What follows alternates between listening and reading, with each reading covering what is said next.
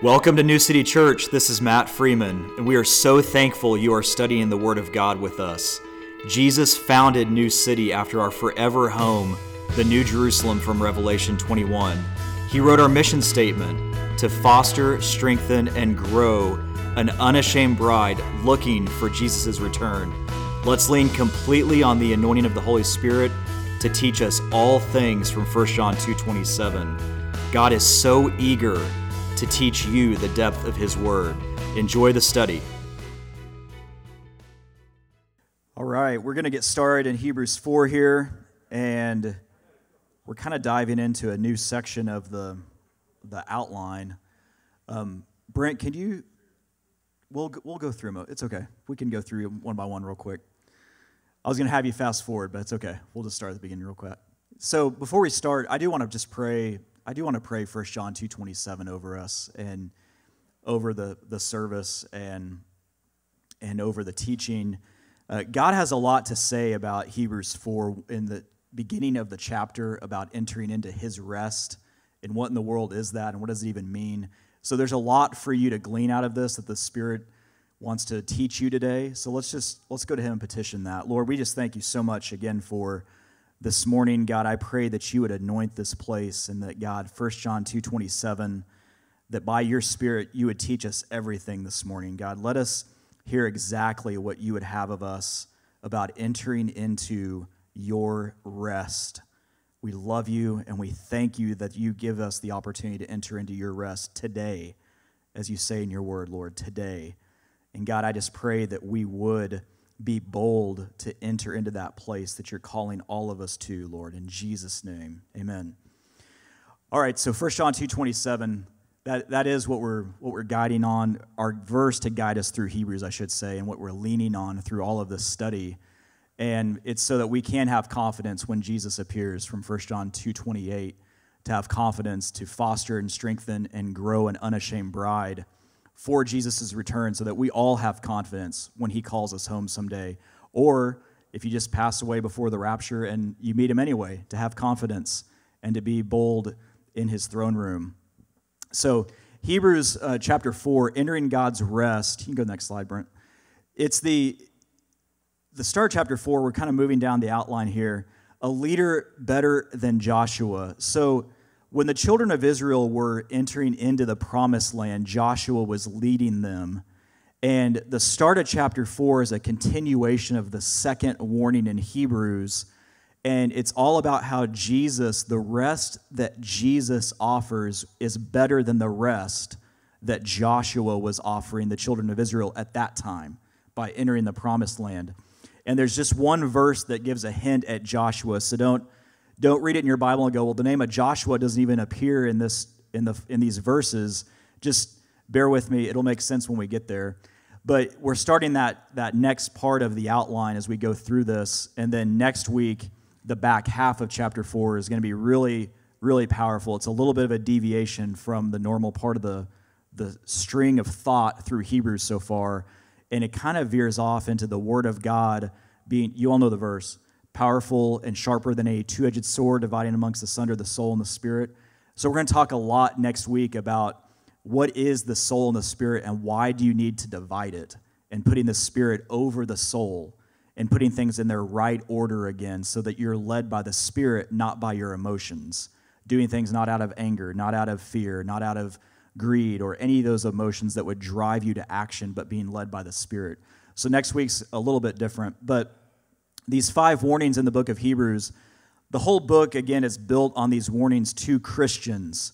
That's the point. These Christians were in a really peculiar point in history where the temple had been destroyed, or I'm sorry, the temple was not destroyed yet, but Jesus had died, and so the church had started. So it, they were trying to cling to their Christianity, their faith in Jesus, but being persecuted to go back to the rituals and laws of Judaism. So it was just a unique spot they were in. But the five warnings, we covered the first one, the danger of drifting in chapter 2. The second one we covered last week, the danger of hardening the heart. We started it, and the finishing of it is today. And then it's danger of failing to mature, willful sin, and then refusing, refusing God. All of those are in order of basically growing away from the Lord, a progression that culminates with apostasy. And the key is to make sure through the Word of God that we're not growing away from Him, but growing closer to Him. And so the warnings are there for us today, just as, just as much as they were for the ones back then. You can go to the next one, Brent. So the, the warnings are in place because we have something we can lose. It's not our salvation. If you're saved, you're once saved, you're always saved in Jesus. He did it, He paid for it. You can't do anything to lose it. You couldn't even lose it if you tried. And we've covered that in a lot of verses through Revelation and Hebrews so far. But what's at stake are your inheritance and your rewards in heaven with the King. And so that's what these warnings are there for.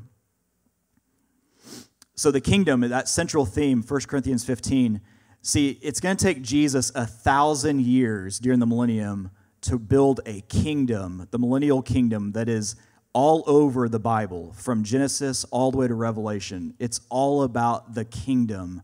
When we return with Jesus as the church in Revelation 19, it takes him a thousand years to build a kingdom that is purified and offering it up to God.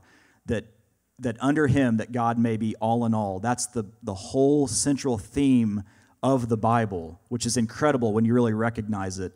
But 1 Corinthians 15, 24 through 28. So building the kingdom, it's not just a it's not constrained to just revelation. It's all over the Bible. And so it's something that once you recognize that, it really makes the whole Bible just come to life. So Jesus is pleading with us from Revelation 3:11. Remember, behold, I come quickly. Hold that fast which thou hast, that no man may, may take thy crown. And in Revelation 2 and 3, those seven letters to the seven churches, Jesus outlines something, a reward for the overcomer.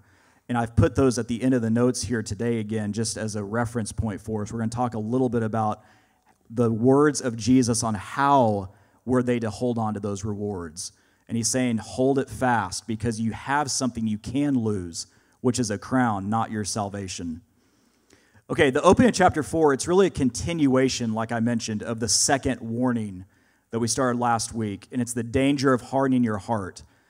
The three verses that closed chapter three last week, but with whom was he grieved 40 years? Was it not with them that had sinned, whose carcasses fell in the wilderness? And to whom sware he that they should not enter into his rest, but to them that believed not? So we see that they could not enter in because of unbelief. Okay, so they can't enter into God's rest in the promised land that he had laid out for them for thousands of years before, centuries before he laid this out.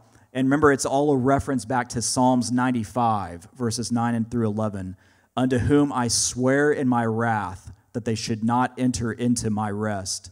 So, if you remember, God is using the wilderness generation, the children of Israel, as the object example to us today. That these were a redeemed people, saved out of Egypt, saved by the blood of the Lamb, the Passover. They wandered the wilderness, and God laid out everything they needed to do to enter into the inheritance and the land that He promised for them and yet they refused constantly because of the end of Hebrews 3 disbelief, unbelief.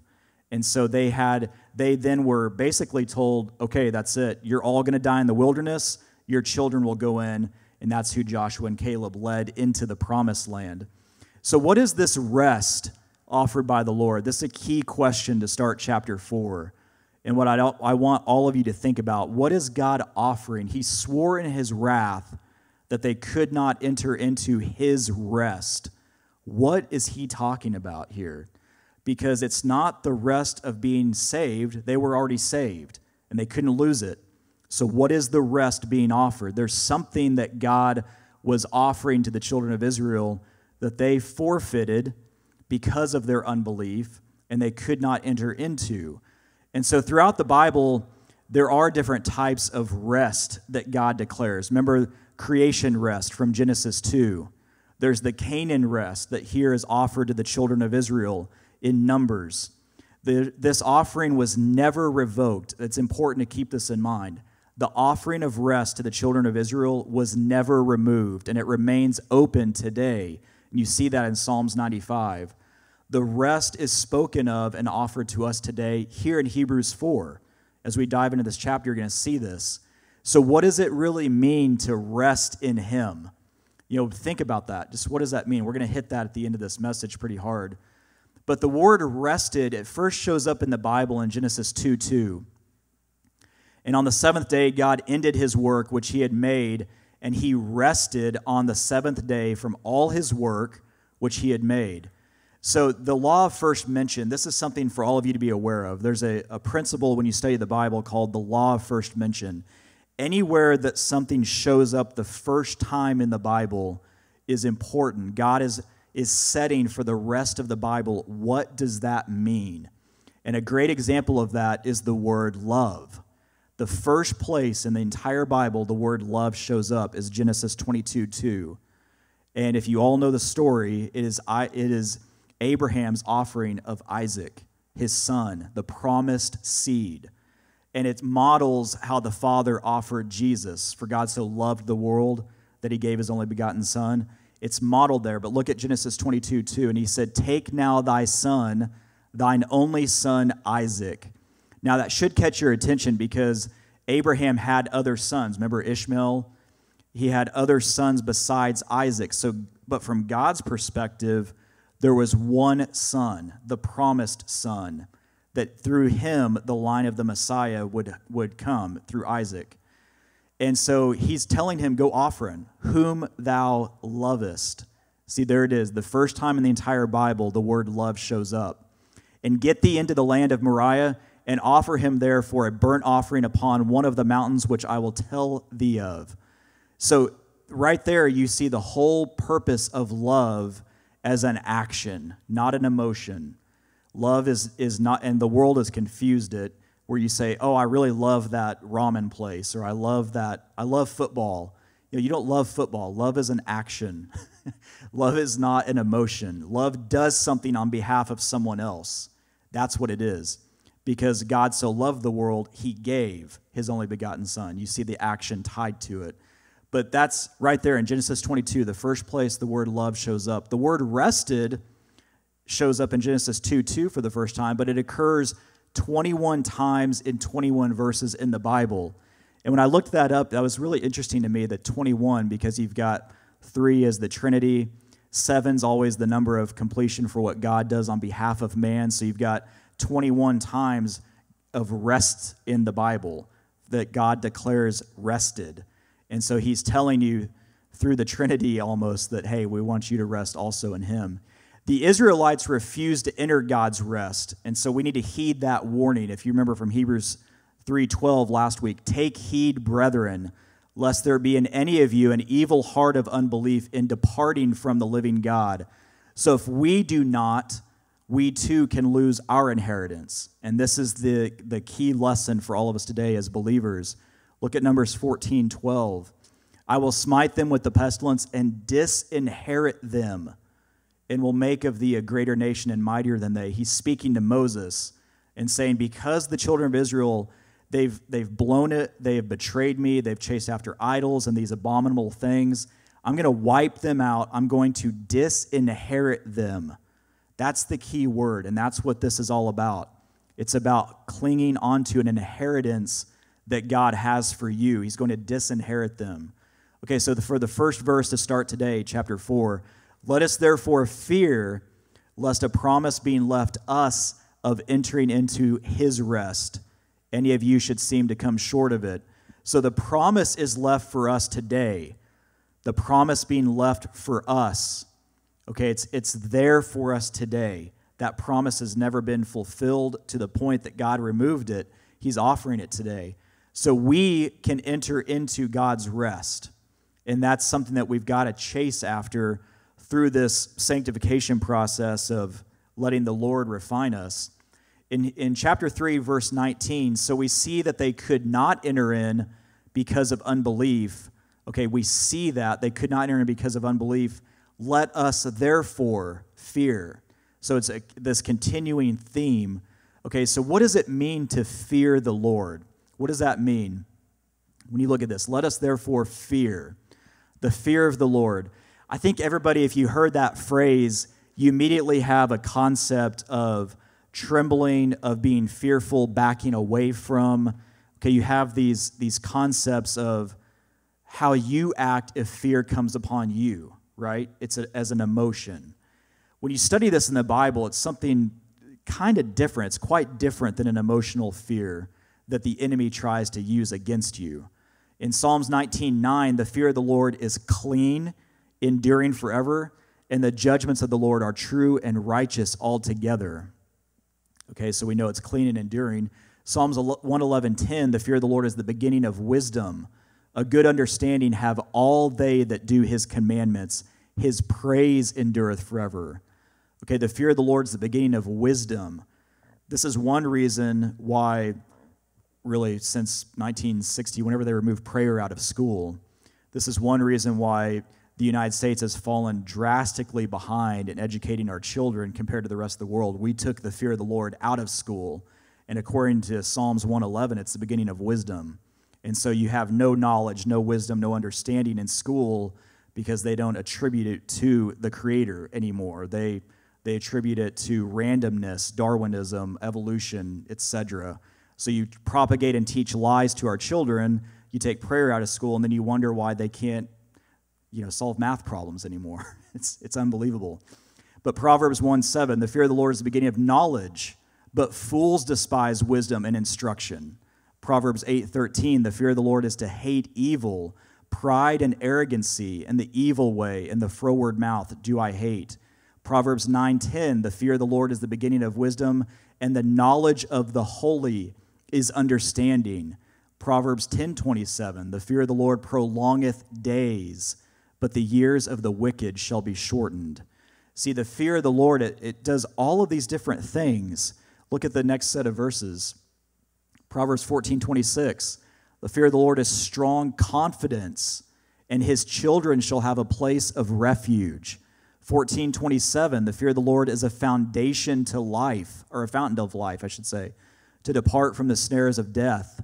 15, 16. Better is little with the fear of the Lord than great treasure and trouble therewith. Sounds like whatever the fear of the Lord is, you need to get it.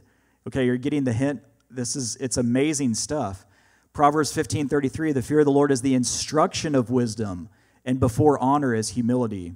Proverbs 16, 6. By mercy and truth, iniquity is purged, and by the fear of the Lord, men depart from evil. Okay, that's a key verse. When you look at the world today, if you fear man or fear something that the world can throw at you, you act out of that fear. Again, it's letting that emotion lead your spirit, right? And we're going to, like I said, we're going to talk about that a lot next week in the back half of Hebrews 4. But it's letting fear dictate your actions. Well, I have a fear of getting sick, or I have a fear of losing my job, or I have a fear of fill in the blank, and it drives you to do something, right? The enemy will not lose his grip on you in that regard. He'll try to make you make an irrational, unwise decision out of fear. But the fear of the Lord, see, whatever way your, your fear meter is going, you're going to run to it. If you fear the Lord, you're going to run and draw closer to him because you fear him and because you fear the act of drawing further away from Him and what could happen to you. So you're drawing closer to the Lord, and the fear of the Lord, it's the instruction of wisdom. But by the fear of the Lord, men depart from evil. So, departing evil, you're running to God. You're running to God because you're going boldly in the throne room of the universe and bowing down before Him and laying it all at his feet and fleeing evil in your life, any sin you have, anything you're holding on to, because you fear the Lord. You have wisdom, you've got understanding, you have knowledge, you're seeking truth and mercy, and all of that is in God. So you're running to it, not from it. The last one, Proverbs 19:23, the fear of the Lord tendeth to life, and he that hath it shall abide satisfied he shall not be visited with evil. So if you're running to the Lord because you have fear of the Lord, then you are in his refuge and he is rebuking that evil and the enemy out of your life. Okay, do you guys see the connection? It's important for that. Proverbs 22 4 By humility and the fear of the Lord are riches and honor and life. Proverbs 23 17 Let not thine heart envy sinners, but be thou in the fear of the Lord all the day long. So it's something you can get into, but it's something you can depart from. It's something you can get under and take a hold of, but you can start to drift away. And then you can start to harden your heart. This is where the warnings from Hebrews kicks in because you depart from the living God. Okay, let not thine heart envy sinners. Don't envy the world. When you see the world having something that you want a part of, don't let it draw you away from God. That's the key. So the only place the fear of the Lord shows up in the entire New Testament, this is interesting, is Acts 9:31.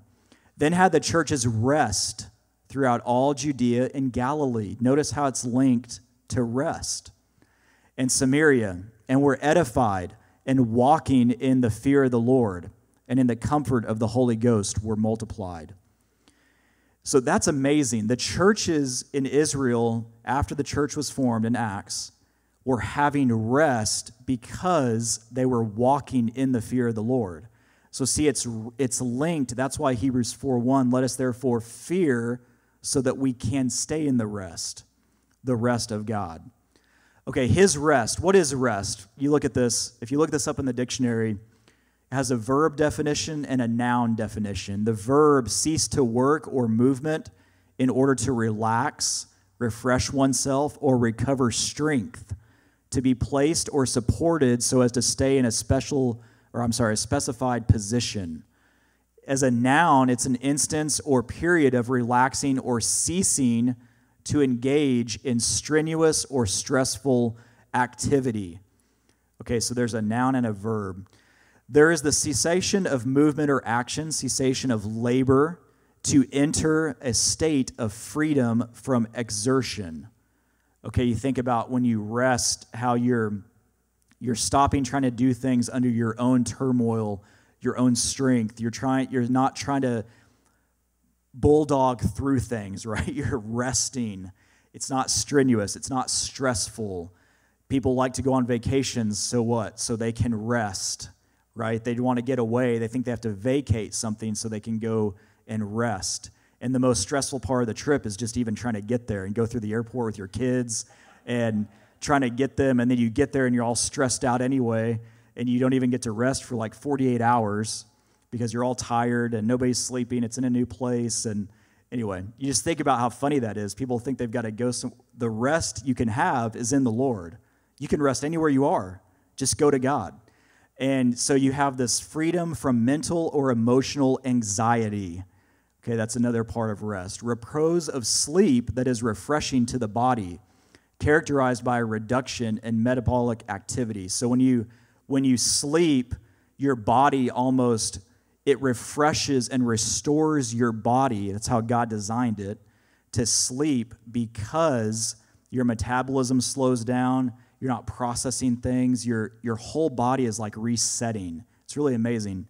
The repose of death is to release one from earthly toil and strife. There will come a time when you are released from the chains of being in a, in a mortal earthly state, which is incredible when you think about it. So there are two different words for rest in chapter 4. And the first, which I'm not going to try to pronounce at all in the Greek, I'll totally butcher it, but it literally means putting a putting to rest, coming of the wind, or a resting place, the heavenly, listen to this definition from the Greek lexicon, the heavenly blessedness in which God dwells and of which he has promised to make preserving believers in Christ partakers after the toils and the, the trials of life on earth are ended. Now, that's a pretty cool definition. That's a rest that I want to get into. The word is used eight times in the New Testament, it's seven times in Hebrews 3 and 4. It's chapter 3, verse 11, 18, 4 1, 4 3, 5, 10, and 11. It's used only one other place outside of Hebrews, and that's in Acts 7:49. Heaven is my throne, and earth is my footstool, declares God. What house will ye build me, saith the Lord, or what is the place of my rest? Now, that's a great sarcastic question from the Lord. What is the place of my rest? You know, he's, he's offering this up to the believer saying, just run to me and get in this place. You're looking for it all over the world. What is the place of my rest? It's not the earth, it's me. And that's what God is saying. Get into me so that you can have rest. The second word in chapter 4 for rest shows up in Hebrews 4 9, and it only shows up once in the entire New Testament. And it's used as the Sabbath. Okay, it means literally keeping Sabbath or the blessed rest from toils and troubles looked for in the age to come by the true worshipers of God and true Christians. The rest being offered there is modeled after the seventh day in Genesis 2 where God rested. He took a Sabbath, a Shabbat in Hebrew. So God rested from his work, labor, or turmoil. Now, when you think about that, that rest that God offered in Genesis, it was, and we went through this. If, if you're not familiar with this study, we did, a, after we finished Revelation, we did two, a two part special message on Let There Be War. And the first one was the war between God and the angels in Genesis 1 1 and 1 2, between those two verses and the war that broke out.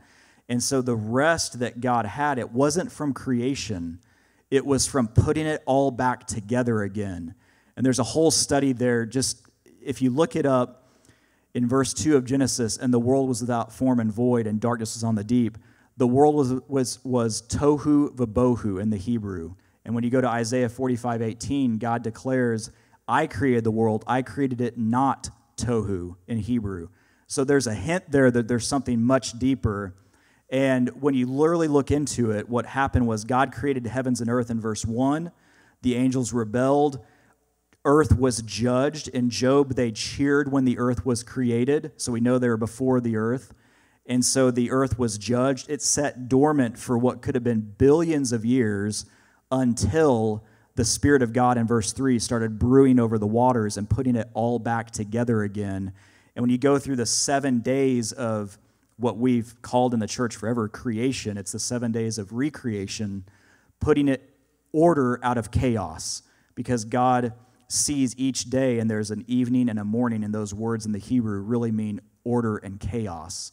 And the seventh day, that's why there's no evening and morning because he finished putting order out of chaos. And that's really what God is saying here in linking this Sabbath, this Shabbat, to what you can have rest in is stop trying to put order to your chaos.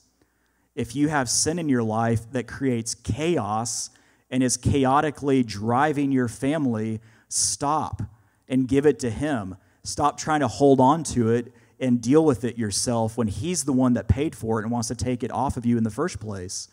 And a lot of times we as believers try to do it under our own strength, and then we wonder why, gosh, I just can't get rid of this. Whatever this is, you know, fill in the blank for whatever's in your life. And God is wanting you to give it to Him so that you can enter in a rest from putting order out of chaos, which is pretty amazing when you go all the way back to Genesis 2. Okay, so in the Greek, the word for rest, it's very closely linked to the Old Testament word for inheritance. Now, this is pretty cool. This comes out a lot in the Septuagint. If you're not familiar with the Septuagint Bible, it is the Greek. The Greek Old, the Old Testament is written in Hebrew by the Holy Spirit. 300 years before Jesus walked the earth, Greece ruled the world, and they took 70, which is the word for Septuagint in the Greek. It's just a fancy word for 70. They took 70 of their best Hebrew scholars, Hebrew Greek scholars, and they translated the Hebrew into Greek in the Old Testament, the entire thing, word for word. And they're very deliberate. There's a, there's a really cool history to that if you're ever interested in looking that up. But the Greek Old Testament, 300 years before Jesus walked the earth, is the Septuagint. And you, if you study it, you can get a lot of really cool links like this out of it. Because Deuteronomy 3 and 12, God links their rest to their inheritance. And in the Greek, you pick it up really good. But in Deuteronomy 3:18, and I commanded you at that time saying, the Lord your God hath given you this land to possess it.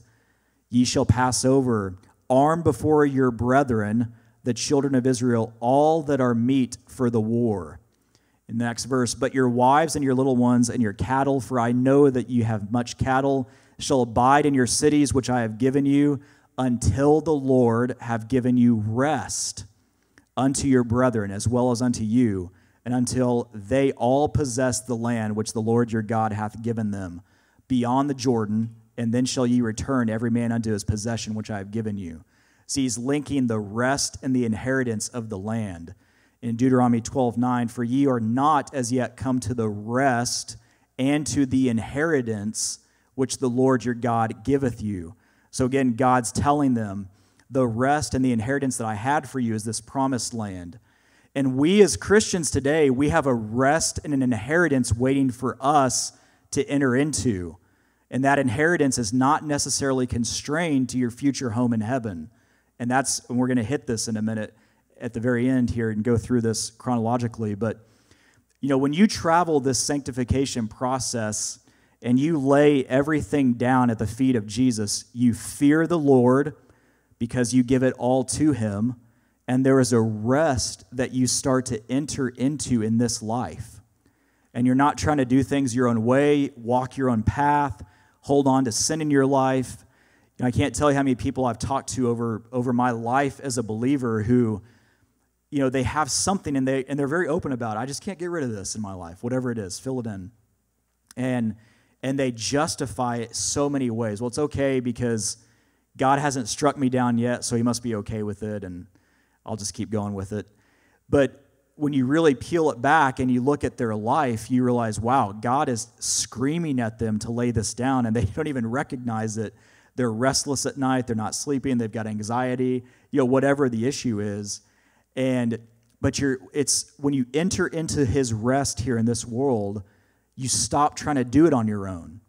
And so, as you continue that journey to become more and more like Him, there's an ease of life that starts to set in. There's a certain ease about your life where you realize no matter what comes against you, wow, okay, God's going to take care of this. I have confidence because He did it here and here, and 10 years ago He did this, and two years ago He did this. And you start to build a almost like repetitions with God on giving it to Him no matter what the enemy throws at you. Sin starts to lose its grip on you when you start getting on this path. The dragging and consumption that it used to have on your life and trying to chain you so that you can't run for the Lord, it starts to unshackle. And all you have to do is just walk out of it. Remember the Holy Spirit when He opened the prison doors? And, and, those, and there were prisoners that wanted to stay in there. It's kind of the same thing. God is opening the prison doors and saying, just walk out, just give it to me. But there's so many Christians today that don't understand the authority and the power you have over sin because the Holy Spirit that dwells in you, that they're content sitting in the cell, despite the door being wide open. And they're just sitting there going, I'm good here. I've got my, you know, my meal, my water comes every day or whatever. But you walk in rest and freedom serving the Lord. Look at Matthew 11, 28 through 30. Come unto me, all ye that labor and are heavy laden. And what does he do? And I will give you rest. That's that word again. Take my yoke upon you and learn of me, for I am meek and lowly in heart, and ye shall find rest unto your souls. For my yoke is easy and my burden is light see that we're, we're not real familiar with uh, what a yoke is. But in the agricultural communities back then, a yoke is something that they would finely tailor to the oxen. You didn't pick up a yoke that was fit for Mason and try to put it on me. You know, you, you I'm sorry, Mason, I'm just, just laugh, okay? I, there you go. So you didn't do that, right? It was finely tailored for some for that certain animal. And that's what Jesus is saying. He has a yoke that is finely tailored to you, and it's easy. Once you take it and you walk in what He wants you to do in service to His kingdom, it's easy. You're not struggling with it because He called you to it. He doesn't call you to do something that doesn't prepare and equip you for. So, walking in that rest and sanctifying yourself before the Lord ultimately leads to a heavenly inheritance and eternal rest with Him. Look at Matthew 6, verses 20 and 21. But lay up for yourselves treasures in heaven, where neither moth nor rust doth corrupt, and where thieves do not break through nor steal. For where your treasure is, there will your heart be also. I'm sure all of you have heard those verses. And what God is saying is that you can do something to lay treasure up in heaven in advance. You know, I love the way a lot of people talk about it when, when people pass away, and they'll, you'll hear the phrase, "We can't take it with you, right? You hear that phrase. I know all of you have heard that phrase at a funeral or something. And what Jesus is saying is that you can send it in advance, you can send it ahead. And how you do that is by serving Him and walking into something He has prepared for you from John 14. So, do you treasure God above all else? It's a question. Search your hearts and take it before the Lord. Do you treasure Him above all else? Does He have all of your heart and not just a piece? Again, He doesn't want to be one on a list of a hundred, He wants to be one on a list of one. And then let Him drive your life out of that point. And does the Lord reign supreme over your life? You may know Him as Savior, but do you know Him as Lord? That's something that everybody should strive for. In verse 2, of this chapter. For unto us was the gospel preached as well unto them, but the word preached did not profit them, not being mixed with faith in them that heard it. All of you have heard the word the gospel, right? Everybody, we just need to share the gospel. What is the gospel? You know, if you asked 100 different Christians, again, you're going to get 100 different answers, like what is faith? And the gospel is actually defined for us in 1 Corinthians 15, 1 through 4. Moreover, brethren, I declare unto you the gospel which I preached unto you, which also ye have received, and wherein ye stand, by which also ye are saved, if you keep in memory what I preached unto you, unless ye have believed in vain. For I delivered unto you, first of all, that, that which I also received. And here's the gospel that Christ died for our sins according to the scripture, that he was buried and that he rose again the third day according to the scripture. That's the gospel. Now, in the New Testament, remember the scriptures they had was the Old Testament. And so, where in the Old Testament did it preach that Jesus would die, be buried three days, and rise again? And that goes down a whole trail of how Jesus is literally on every word of the Old Testament, the entire Bible, frankly. But when you look at the gospel, it's very simple. Getting saved is simple. The challenge then becomes walking with God in that salvation on the sanctification process and coming to Him and being refined by Jesus. So, the children of Israel that entered to spy out the promised land in Numbers 13, there are their names. So, you can get that list out of Numbers 13. There's 12 guys, one from each tribe. And what I did, so I was looking at this, and, and God showed me a lot of different things as, as all of you know, I love to look at what the names in the Bible mean, and because God puts them in an order for a reason. And when you kind of look at what their names mean, He's always got a message out of it for you. And I'm not going to tell you what the message is here because there's, there's about three different ways you could look at this. But Shamu is to hear, Sephet's judge, Caleb is faithful, wholehearted, bold, or brave, Igal redeemed, Asha Yahweh is salvation, excuse me, Palti, God liberates. Gaddiel, goat of God, or the Lord, my happiness. Gadi, my troop, a kid. Ammiel, God of my people. Sethur is hid and destroying. Nahbi is very secret. And Gul is God's redemption. Now, this list of people, God does not look on favorably, right? Because they went into the promised land. They spied out the land, if you remember, and they all came back with a bad report except two of them. Joshua and Caleb. And number five is Joshua, Oshea, Yahweh is salvation. Number three is Caleb. So those two of the 12 came back and gave a good report. Everybody else was something bad. And when you look at this, I looked at this list uh, of a message kind of three different ways. One, just in the order it's written, 1 to 12. And there is a message there when you look at those words. I looked at it, but you also look at it backwards because the people were judged, right? So I went from bottom up, and there's a message there. Then I looked at it, if you went to the very middle of it, six and seven, and you worked in the middle, and then you went down, so five and eight, and then you went 4 and 9, and then 3 and 10, 2 and 11, 1 and 12. You could go out from the middle that way. Mason, come on, you're with me. But when you look at that way, there's a message there. So anyway, I just put this list in the in your notes for you guys so you can look at it. Just take it to the Lord and ask him to show you some different messages out of it. But God was crying out to them that he had a redemption and a place of rest for them to get out of this land, this defiled land they were roaming through, to give them a promised land. And they wouldn't hear him, so he judged them. And so it's, you can go to the next slide, Brent. So it's a pretty cool, pretty cool set of things to look at. In verse 3, for we which have believed do enter into rest, as he said, as I have sworn in my wrath, if they shall enter into my rest, although the works were finished from the foundation of the world. See, God finished everything before creation so that we could enter in with him. Now, that's a key phrase. Although the works were finished from the foundation of the world. So, what was finished from the foundation of the world? When you look at it, Revelation 13 8, and all that dwell upon the earth shall worship him whose names are not written in the book of life. The Lamb, what? Slain from the foundation of the world. See, Jesus was slain before the world was even laid because God knew what he was getting himself into before he ever created it. In chapter 17, verse 8, the beast that thou sawest and is not, and shall ascend out of the bottomless pit and go into perdition. And they that dwell on the earth shall wonder whose names were not written in the book of life from the foundation of the world when they beheld the beast that was and is not and yet is.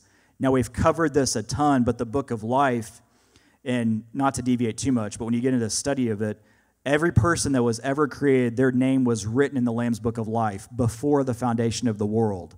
Jesus tasted death for all of them, Hebrews 2 9. The question is do you accept his propitiation for your sin to keep your name written there?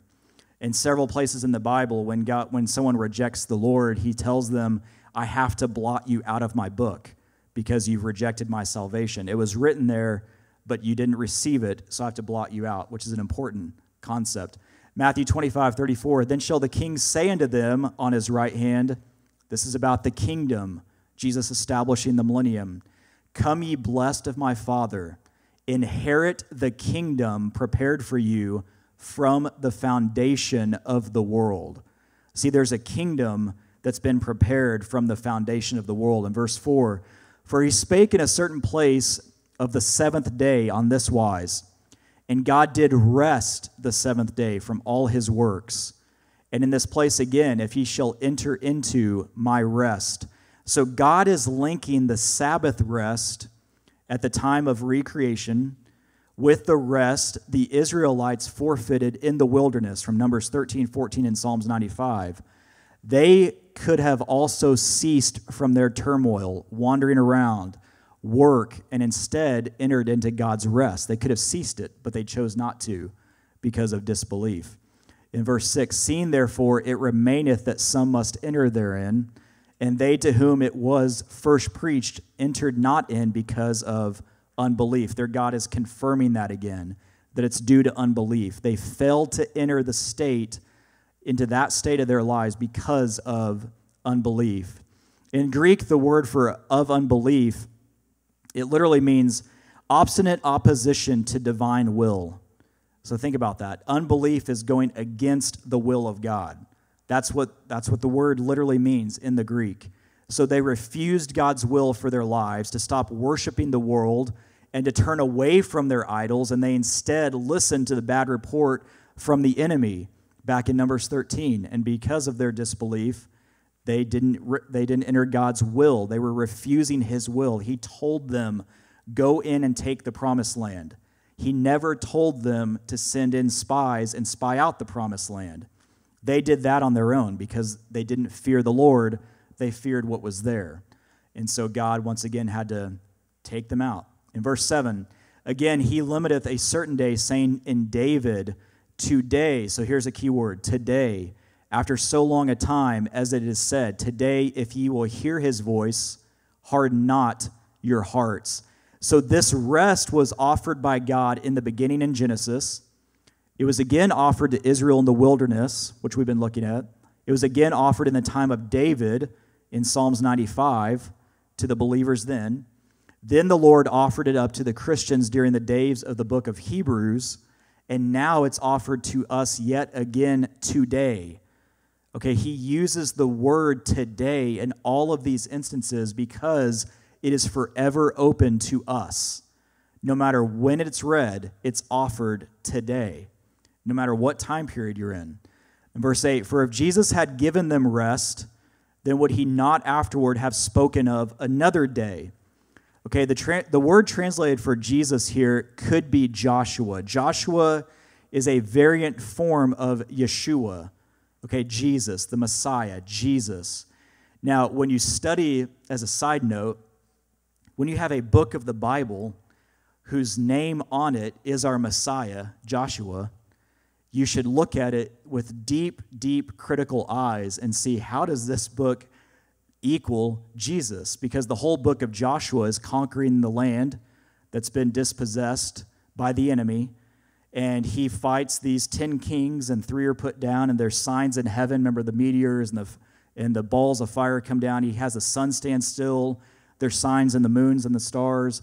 The kings that flee him hide in caves and cry out for redemption. All of it is modeling what Jesus does in Revelation, the whole thing because Jesus is conquering back a land that's been taken by the enemy. And there's signs in heaven, there's the kings hide in caves in Revelation 6 and cry out to God. So the whole book is a precursor or a type, a foreshadowing of what Jesus does in Revelation. So Joshua's Yeshua, it, it, it's very close to Yeshua. And in the Greek, in Hebrews 4 8, it's speaking of when they entered the land. So Joshua was that human leader if you remember, that led them in the promised land. Joshua 5, Jesus is the one with his sword drawn, really fighting their battles. Remember, Joshua comes face to face with him and says, Are you for us or for your enemy? And Jesus responds, Nay, but as captain of the Lord's host, I have come. Take off your shoe. You're on holy ground. And Joshua heard that with Moses at the burning bush Take off your shoe and it was the voice of Jesus out of that burning bush, as he claims in John chapter 8 to the Pharisees. Because he says, Before Abraham was, I am. And that was the voice of the burning bush. Remember, Moses asked him, Who shall I say sent me? And he says, Tell them, I am that I am. So Jesus was fighting their battle, and then they chose not to let him anymore. He fought the whole battle at Jericho. And then they chose, okay, we need an earthly king they get Saul, and then they just blow it the whole, the whole rest of the Old Testament. Just kind of incredible. So Joshua was the human, Jesus was the captain and the king. And this verse is, is, again, as I mentioned, it's one reason why he's a leader better than Joshua, Jesus is, because he's giving us a rest that we can all re- enter into. If the rest was only offered once, the Holy Spirit would not have spoken of yet another day and kept using the phrase today. Today. In verse 9, there remaineth therefore a rest of the people of God.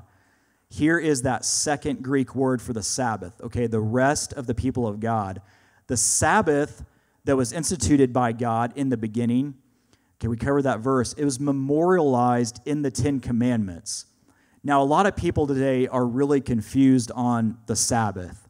Should we celebrate it? Do we do it? Do we not do it? What, how do we act as a church today? Well, notice the Sabbath was instituted by God in the beginning, all the way back in Genesis 2. In Exodus, in the Ten Commandments, it's memorialized. Remember what God says in Exodus 20, verse 8 remember the Sabbath. So it's not instituted in the law, the law has memorialized it. Much like the law, murder, for example. All of us would agree nobody goes around murdering today. That's a bad thing should rephrase. You shouldn't go around. It's a bad thing. People do it still.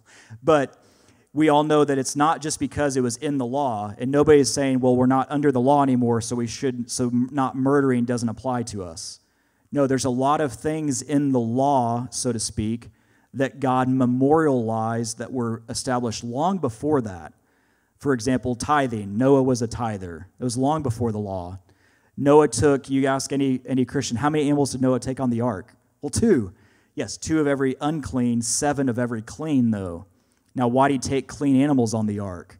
Well, because he needed them for sacrifices. When was that instituted? Well, that was before the law. So what's going on here? And when you really think about it, look at what Jesus says. The Sabbath is made for man and a blessing for us, not in a legalistic sense. Mark 2 27 and 28. And he said unto them, The Sabbath was made for man, not man for the Sabbath. Therefore, the Son of Man is Lord also of the Sabbath. See, God it tells you to remember the Sabbath because it's an opportunity for a blessing. And I found a, a science article a couple years ago, and I couldn't find it to put in the notes, so I apologize. I'll keep looking. But I read a, an article somewhere that the Earth's magnetic field actually shifts on Saturday. So that if you, for example, if you take a nap on Saturday afternoon for an hour, you actually get double the time. You rest, your rest is doubled because of that. And so I'm not telling you all to take naps on Saturday, and maybe you're and the guys in here maybe you're going to use that to your wives as see we just got to do it. But but it's it's amazing when i read that it really kind of struck me as wow god really knew what he was saying. You have an opportunity for a blessing. Just slow down and what happens to us today. The whole world has pushed everything to saturday right? Every sporting event every tournament everything you could do with your kids. It's all on saturday and it's just, it's amazing how Lord instituted that as a blessing for us, and the enemy even tries to take that away.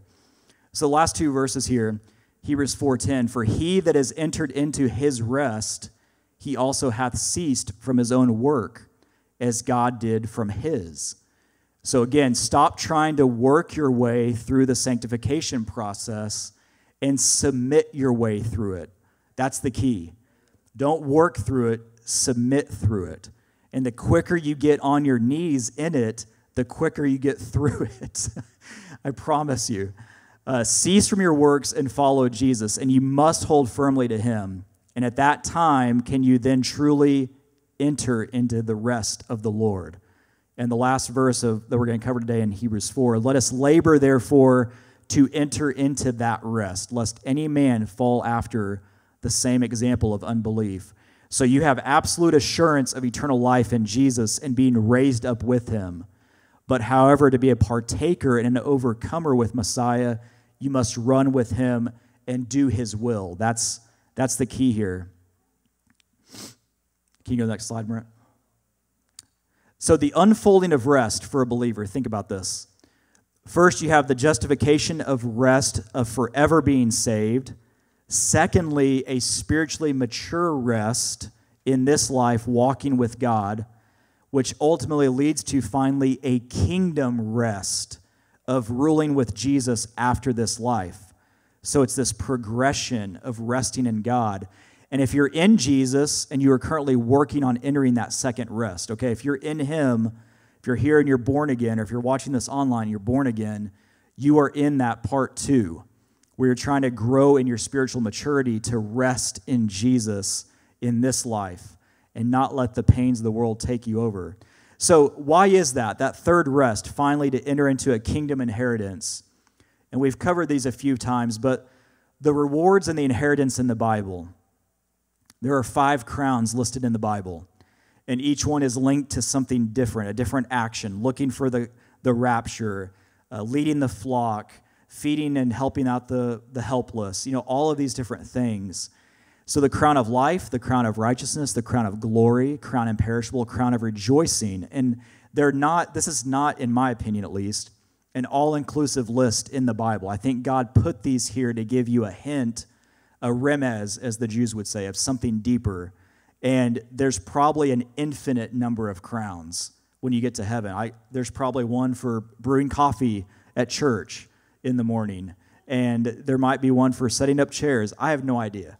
But there's a lot of different things we get to look forward to in heaven. And when you really stop and recognize that, wow, God loves me so much, and He is, as the scriptures say, He is a rewarder of the diligent. So take that to heart that when you're diligent in your walk with God, He is a rewarder of that. You're not just doing this for nothing. You know, it's not like you just go through life and at the end, we all end up in the same place, and of course, we're all going to be in heaven. Yes, absolutely. but one of you might have a different crown than someone else. One of you may have a different look at these rewards to the overcomer from Revelation chapter 2 and 3. God, Jesus declares this. One of the rewards for the overcomer is to eat of the tree of life, not her the second death, hidden manna, white stone, and a new name, power over the nations, white raiment, a pillar in his forever temple with a new name on it, to sit with Christ on his throne, to inherit, there's a key word in Revelation 21, to inherit all things. That's yet future. You know, none of us in this room are ruling over nations yet. But the millennium, you get to do that with Jesus. That's he, you are co-heirs with Jesus. He was made heir of all things, and you are co-heirs with him. So, how are you an overcomer? In Revelation, remain loyal to God. It's Revelation 2 1 through 3. So, don't lose your first love. Remember the whole letter to the Ephesians. You've lost your first love. Is your first love Jesus, and have you strayed from him? Okay, overcoming trials and tribulations while remaining faithful in Revelation 2 8 through 11 to be spiritually zealous for the Lord in Revelation 2:19. Don't deny Christ in Revelation 3 8 and 10. Don't defile your garments in Revelation 3 4. And keep the word of his patience in Revelation 3:10. And so God is wanting to present a blameless and spotless church. Remember Ephesians 5? So don't defile yourself in this life once you're in the Lord. Once you're in the, in the Lord, let Him take care of it and walk with Him. Look at this from 1 Samuel 2 6 as we close with the, the call to action here. The Lord killeth and maketh alive, He bringeth down to the grave and bringeth up. The Lord maketh poor and maketh rich, He bringeth low and lifteth up. He raiseth up the poor out of the dust and lifteth up the beggar from the dunghill. To do what? To set them among princes and to make them inherit the throne of glory. That is amazing. That it doesn't, don't worry about where you are in this life. You know, rich, poor, whatever your job is, serve Jesus and let him take care of you and enter into his rest where you're not striving for things of the world, you're striving for things of the kingdom. And so to do that, you've got to build your faith. And faith, again, I mentioned this near the message. I've told a, couple of people this actually this week. But the faith is the simplest definition you can think of. It's Hebrews 11:1. 1. Faith is the substance of things hoped for, the evidence of things not seen. And it's important because without it, Hebrews 11:6, without it, it's impossible to please God. And so, how do you get it? Romans 10:17. Faith comes by hearing, hearing by the word of God. And how often should you do it? It's the namesake of our men's Bible study that meets here. Acts 17:11. Daily. Search the scriptures daily. You've got to do it daily and don't be negligent. Every relationship in your life, everything you do takes intentional action on your on your part, right? Relationships with your kids, your spouse, your family members, your jobs, whatever. Your relationship with Jesus is exactly the same. You've got to be intentional about it, or else you're not going to build it. And we've talked a lot about how God is using the children of Israel as an example of crossing the Jordan and entering the promised land. They had abysmal failure because there were strongholds they didn't completely destroy in the promised land. There are three areas in the promised land. When you study Joshua and Second Corinthians and these others, that the children of Israel did not listen to God. And it was what we know today as the West Bank, the Gaza Strip, and the Golan Heights. And when you look at it and study it, because they did not tear down those strongholds all the way thousands of years before, look at it on that map. You see that in the headlines every week out of Israel that there's what? Conflicts and battles, and they struggle constantly. And even Russia recently came out and said, hey, the Gaza Strip doesn't belong to you guys. Well, it doesn't because Israel didn't dispossess it from the beginning. And when you let it fester and you have things in your life that you let propagate through your life and you don't uproot it and get rid of it, you too will have areas in your life that are thorns in your side constantly. And so you've got to get rid of it. Whatever you're battling in your life, you've got to take it out. So that's the question on the bottom there. What stronghold has God told you to eradicate? And is it completely gone? That's the question. And so, in doing so, when you eradicate it, you can't have anything that is abominable in your life and then go fight the enemy. From Joshua 7 and 12, that principle is laid out that because they did not sanctify themselves and they kept the accursed thing in their life, they were wiped out by their enemies. They couldn't go fight the battle because they were trying to do it with chains around their feet. And so in Joshua 22, there were two and a half tribes. They wanted to stay east of the of the Jordan. Remember that? They didn't want to press on anymore into a greater inheritance. And that's what God is telling all of us today from Hebrews. Press on to a greater rest and inheritance in the Lord. And so if you're watching this online, if you're if you're here in this room today and you're not saved, it's simple. Romans 10:9 that if thou shalt confess with thy mouth the Lord Jesus and shalt believe in thine heart that God hath raised him from the dead, you shall be saved. That's all it takes is the profession of what Jesus did in pain on your behalf. And at that point, you can then enter that sanctification process. So say that prayer. If you're watching this online, if you're not saved today, go to your bedroom, get on your knees, say that prayer, declare Jesus.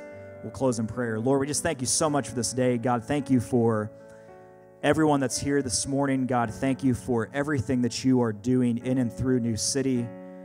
God, this is your church, it's not our church.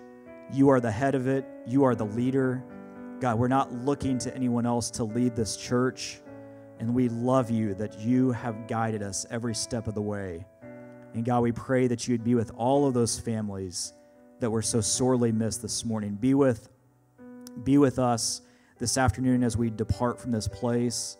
Be with all those families that are out traveling and making it back, or those that have sick kids at home. God, again, we just pray healing over them.